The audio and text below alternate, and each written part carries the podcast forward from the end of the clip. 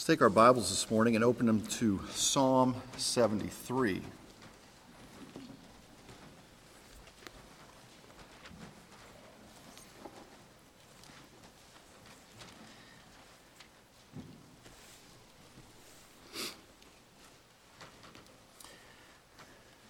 This is the first psalm in the third book of the Psalms. Now, how many books of the Psalms are there? Five. Five books of the Psalm broken into 150 Psalms. It's always, it's Bible trivia. you got to be ready for those types of questions. The shortest guy in the Bible was Bill Bildad, the Shuhite. Was, was he? Shuhite? Oh, never mind. Jeez, okay. Okay. Let's get focused here on Psalm 73. A great psalm, and it was supposed to be used in worship. Okay, now keep that in mind this was written by a guy named Asaph. And Asaph was a Levitical priest who wrote, once we count all the Psalms in Book 3 and, and one more Psalm uh, someplace else, wrote, wrote 12 Psalms. So he actually wrote more of the Bible than uh, Peter and James and Jude and some of those Old Testament minor prophets. Uh, and we know a little bit about him, but not too much. But not too much. But this is a psalm of Asaph to be used in worship. Okay, so let's keep that in mind. So if you're able, would you stand with me? And I'll read the first nine verses of Psalm 73. Heavenly Father, as we come before you today, we ask that your Holy Spirit would descend upon us. Open our eyes to your word. Fix it in our hearts. Make our eyes see and our minds understand so that we may live out the truth that is here. We ask this in Christ's name. Amen. Psalm 73, verses 1 through 9. Surely God is good to Israel, to those who are pure in heart. But as for me, my feet came close to stumbling, my steps had almost slipped. For I was envious of the arrogant, as I saw the prosperity of the wicked. For there are no pains in their death, and their body is fat. They are not in trouble as other men, nor are they plagued like mankind. Therefore, pride is their necklace. The garment of violence covers them. Their eye bulges from fatness. The imaginations of their heart run riot. They mock and wickedly speak of oppression. They speak from on high. They have set their mouth against the heavens, and their tongue parades through the earth. This is God's inspired word for us today. So please be seated. Now, we're going to break the psalm into four sections, and today we're only going to cover verses 1 and 2. Uh, and then over the course of the next couple of weeks, we'll, we'll address those issues.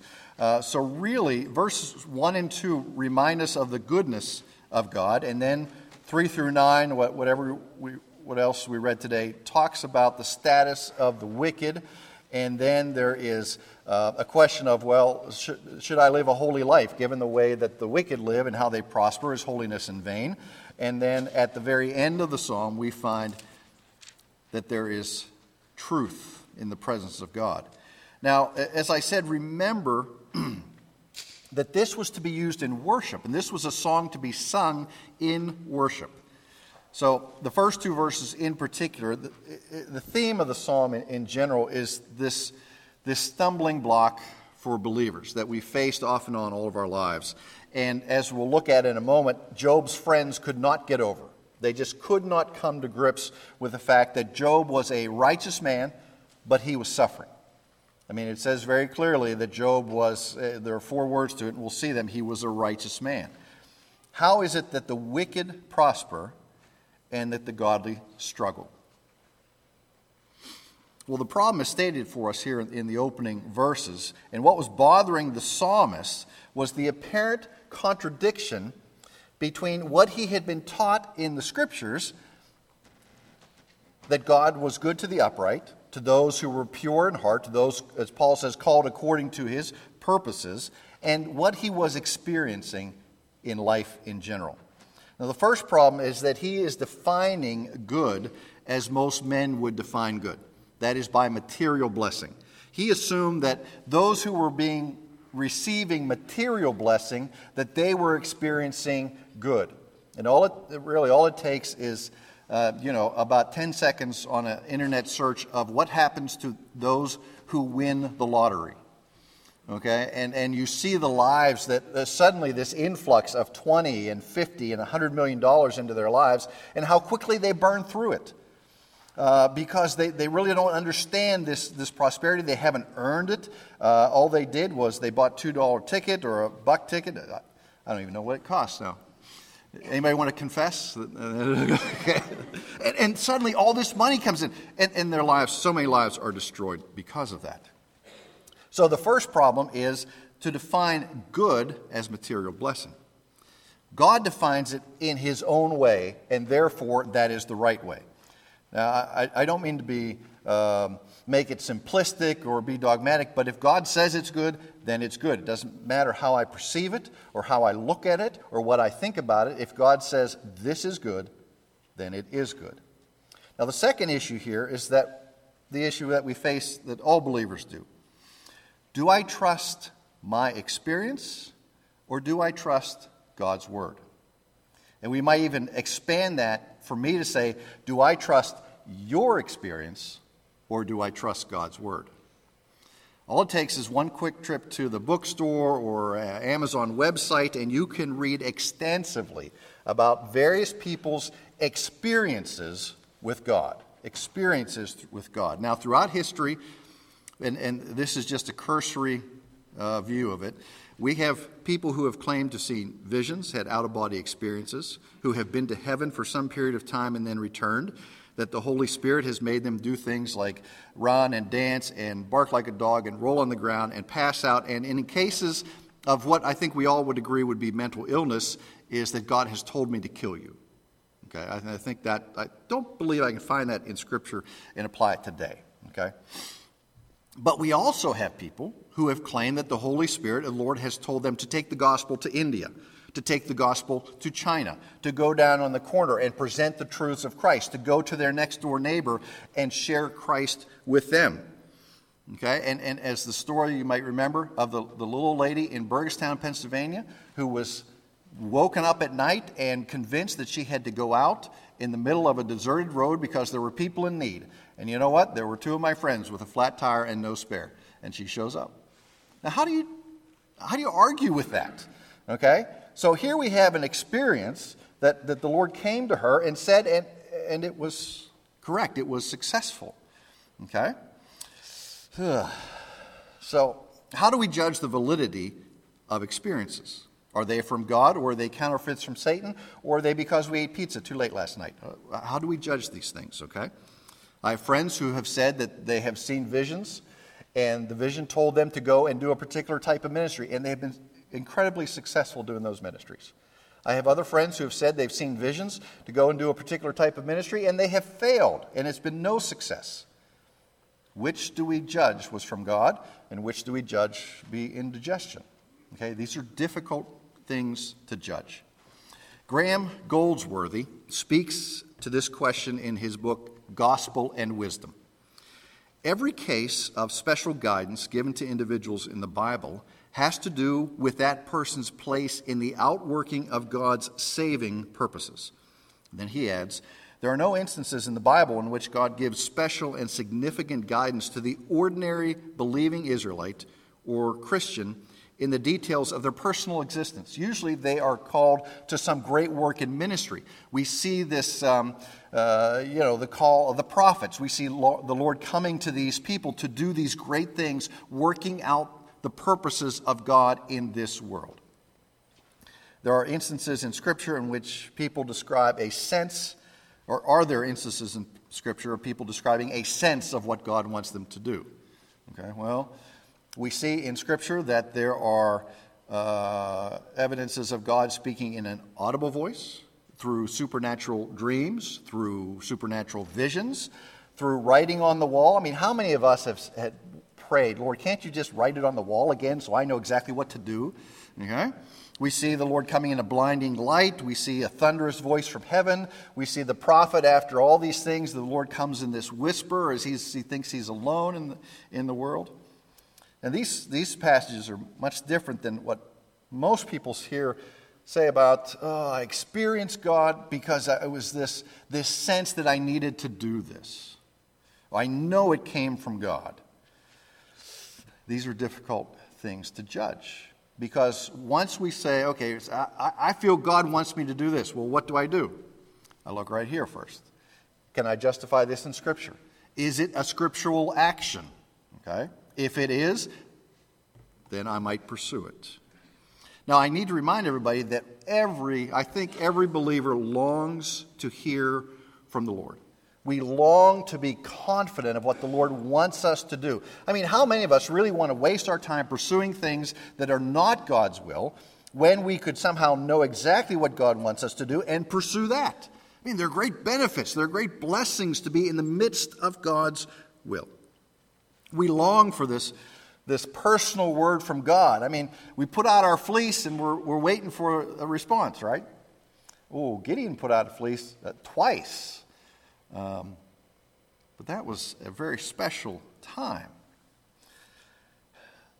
Well, I want you to understand, I think we fail to grasp that as we read and as we study and hear the Word of God taught and preached, it is a personal word from God to us.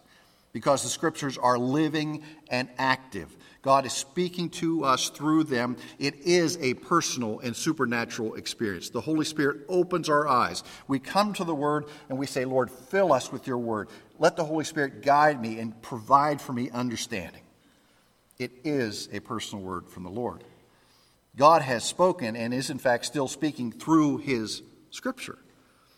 We don't need more special revelation. In fact, I don't think we get any more special revelation in the sense of what the Lord has said right here. What we need is illumination. What we need is the Holy Spirit to provide us understanding so that we can read and see and apply it and live it. And this is exactly what Jesus has promised the Holy Spirit will give us. He will teach us as His Word abides within us. Through the scripture, we hear God teaching, rebuking, correcting, training us that we might be righteous in His sight. The Word of God transforms us by renewing our minds so that we think more like Him and less like the world.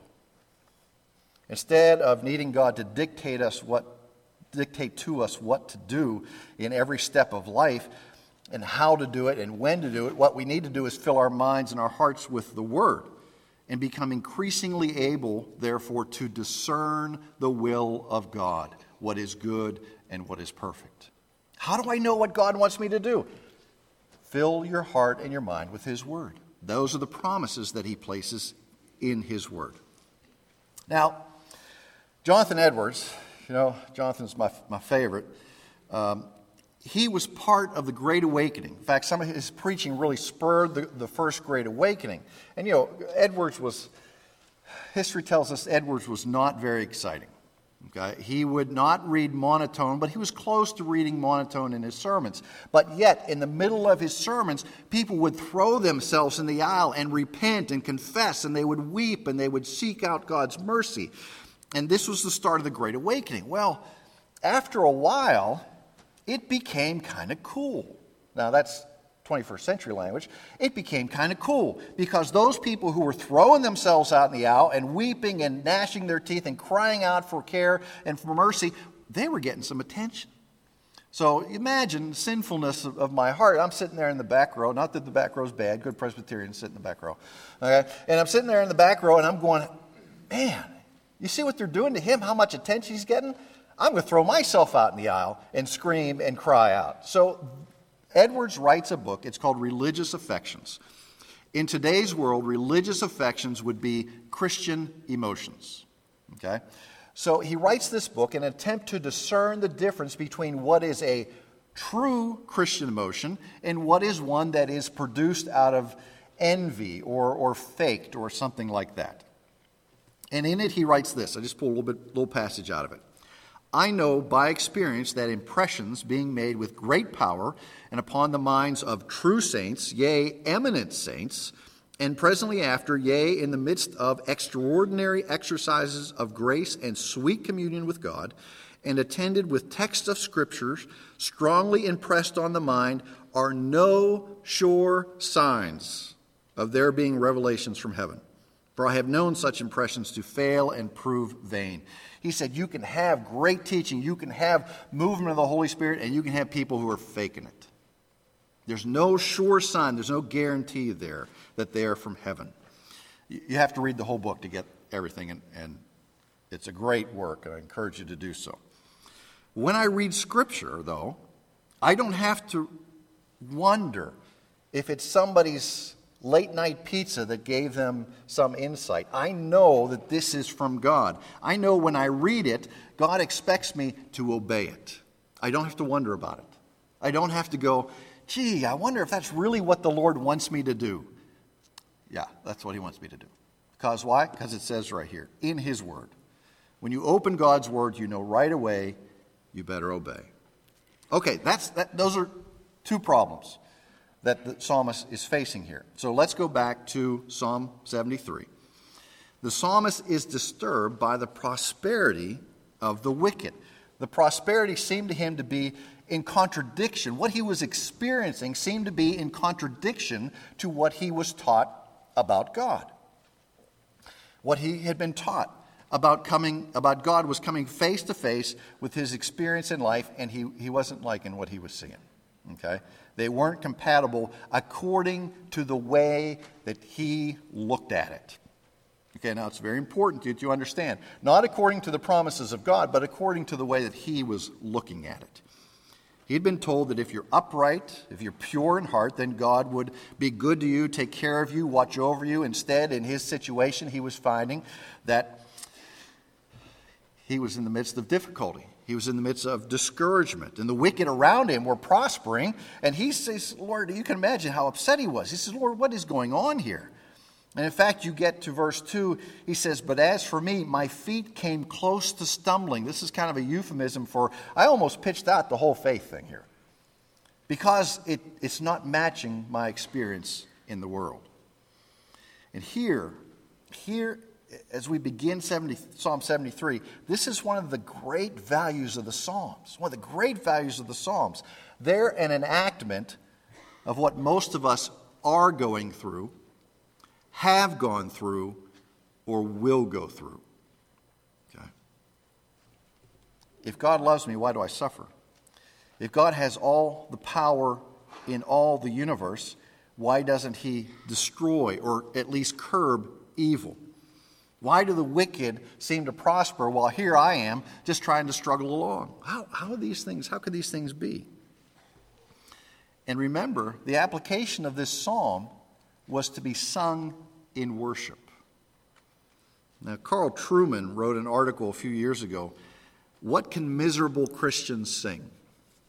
Okay, now when we sing, we, uh, we sing out of, we want to sing. When you're joyful, you know, you see somebody driving down the road and, and they've got the radio on and they're just singing away. Why? Because they're so happy they just can't contain it.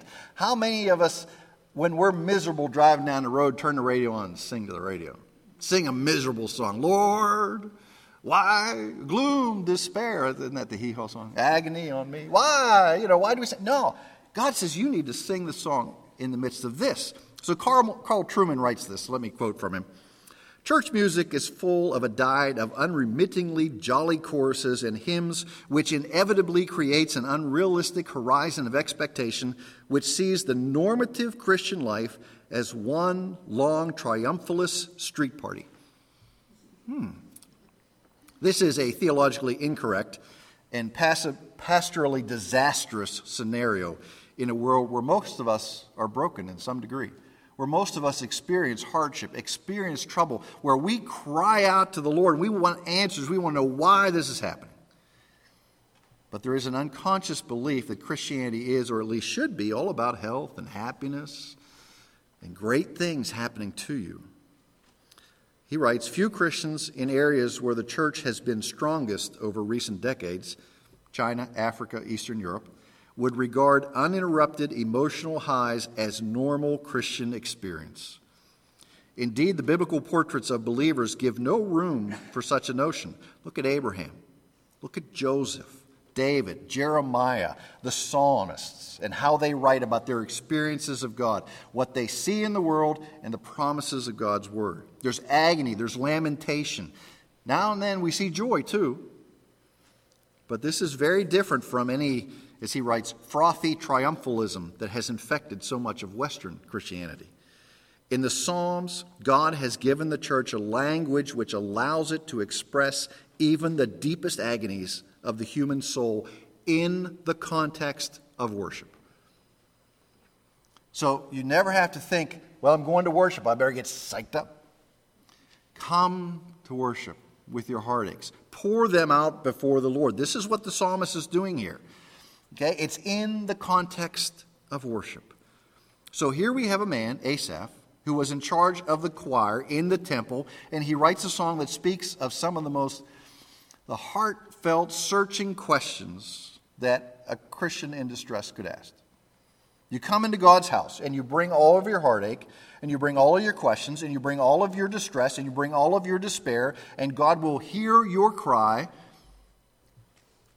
We can put that heartache before Him. We can put that distress, we can put that despair in the context of what God says about Himself in His Word. We, we, this is not to be separated. Our heartache and despair is not to be said, well, this is the world and this is the way it is. But, and then we come to His Word and all the happiness. There, we bring our heartache and despair to the Word and we say, Lord, what does this mean? And when we read His Word and understand His Word, then we gain a context for this. For you will not understand your experience unless you understand His Word and what He reveals about Himself in His Word. So go back a couple pages to Job chapter 1. We will not be doing all of Job. Uh, there was some Puritan guy who preached for 40 years, and the only book he preached out of was Job. You know, that's tough. Okay. And then when he was done, he writes he, he, he felt he did not cover it all. All right, Job chapter 1, verse 1. Really, verse 1 and verse 8. That's all we're going to look at today because uh, we, we have some good understanding of who Job was like and what the Lord was doing. And, and I won't give you the whole narrative of Job, but look at 1 1. There was a man in the land of Uz whose name was Job. And that man was blameless, upright, fearing God, turning away from evil. So, was Job a good guy? Yes. Was he a righteous guy? Yes. Look at verse 8. The Lord said to Satan, Have you considered my servant Job? For there is no one like him on earth, blameless, upright, fearing God, turning away from evil. Now, why do you think that the Lord gives us this picture of Job here in the first verse and then reiterates it in the eighth verse? Because everything from now on in the next couple chapters is all bad that happens to Job. I mean, you know what happens to Job. He loses his servants, he loses his kids. His wife tells him to curse God and die. He sits in the ashes and scrapes the boils off of his body with, with uh, broken pieces of pottery. And along come his three friends, right? How many of us want friends like these guys? Okay. Job, you've got to confess your sin, Job, because there's something in you. There's, there's something there that you've been doing in secret. Okay, you are alienated from God. That's why these bad things are happening. You don't have enough faith. That's why these bad things are happening. You've got secret sin in your life. That's why these bad things are happening. But but God has already said that Job is what? Blameless, upright, fears God, turns away from evil. So this is a problem for us. What is happening here in Job's life? I mean, we, we're used to evil. We see evil all the time. We, we, we're used to seeing bad things. I mean, bad things happen. We don't particularly like them. We ask the Lord why he's, he's doing this or why these things are happening. It's not as if God just says, Well, I'm going to let those things happen to Job and turn his face away from Job. The Lord lays down a plan. He suggests to Satan. And then he lays down parameters about what Satan can do to Job. This is the Lord in a real sense, bringing these things upon somebody who is faithful. Job is not perfect, but these trials did not come as punishment. They didn't come because he was sinful, they came because it was God's will to do so in his life. Job was godly, and it showed. He was a man of spiritual integrity, moral integrity. He bore those distinguishing marks of somebody who loved God. In fact, we see later in Scripture he's mentioned with Daniel and Noah as somebody who was profoundly known as loving the Lord. So it's all the more shocking then that Job suffers. And it's disturbing for many of us that it's at the hand of God, really, that he suffers. So the problem is God, right? Isn't that God? If, if God could just get his stuff together, life would be so much better for us.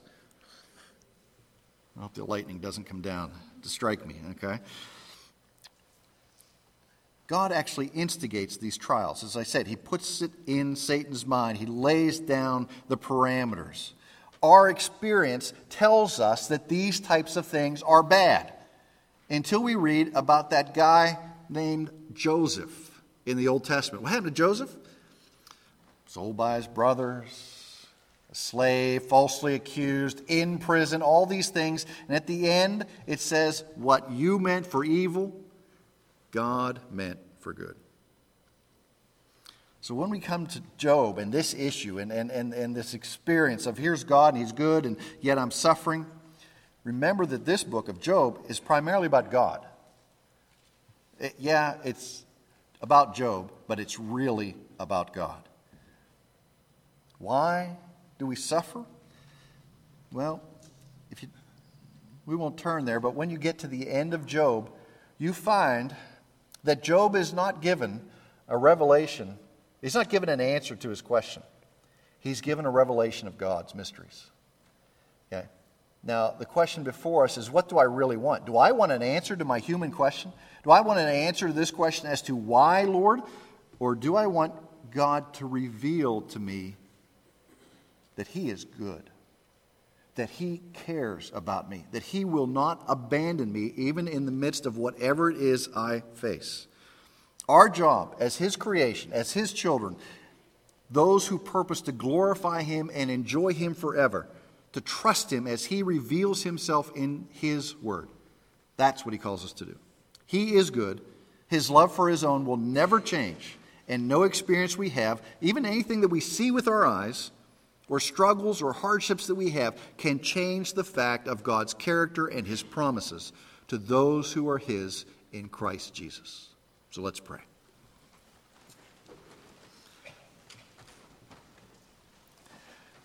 Uh, Lord, we all have questions. But you say, bring those. Come to worship with your heartache. Come to worship with your struggle. Lay them before me, but remember that we must understand those things in the context of your word.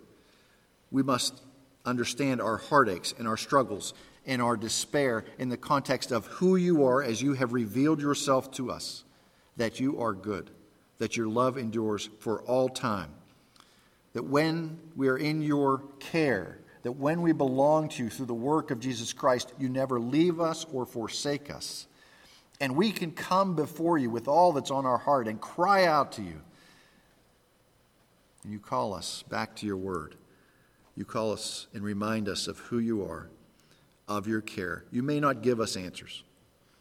You may not reveal to us why these things are going on, why I'm in the midst of this chaos in this world. But you will reveal to us who you are, your mercy and your grace, your loving kindness. You reveal to us that you are good. Fix these things in our hearts, Lord that when we come face to face with the struggles of life, your goodness is confirmed in our hearts. We cling to the things of Christ, for he alone is our Savior. And in your word alone do we find the truth that we need. So we pray all these things in Christ's name. Amen.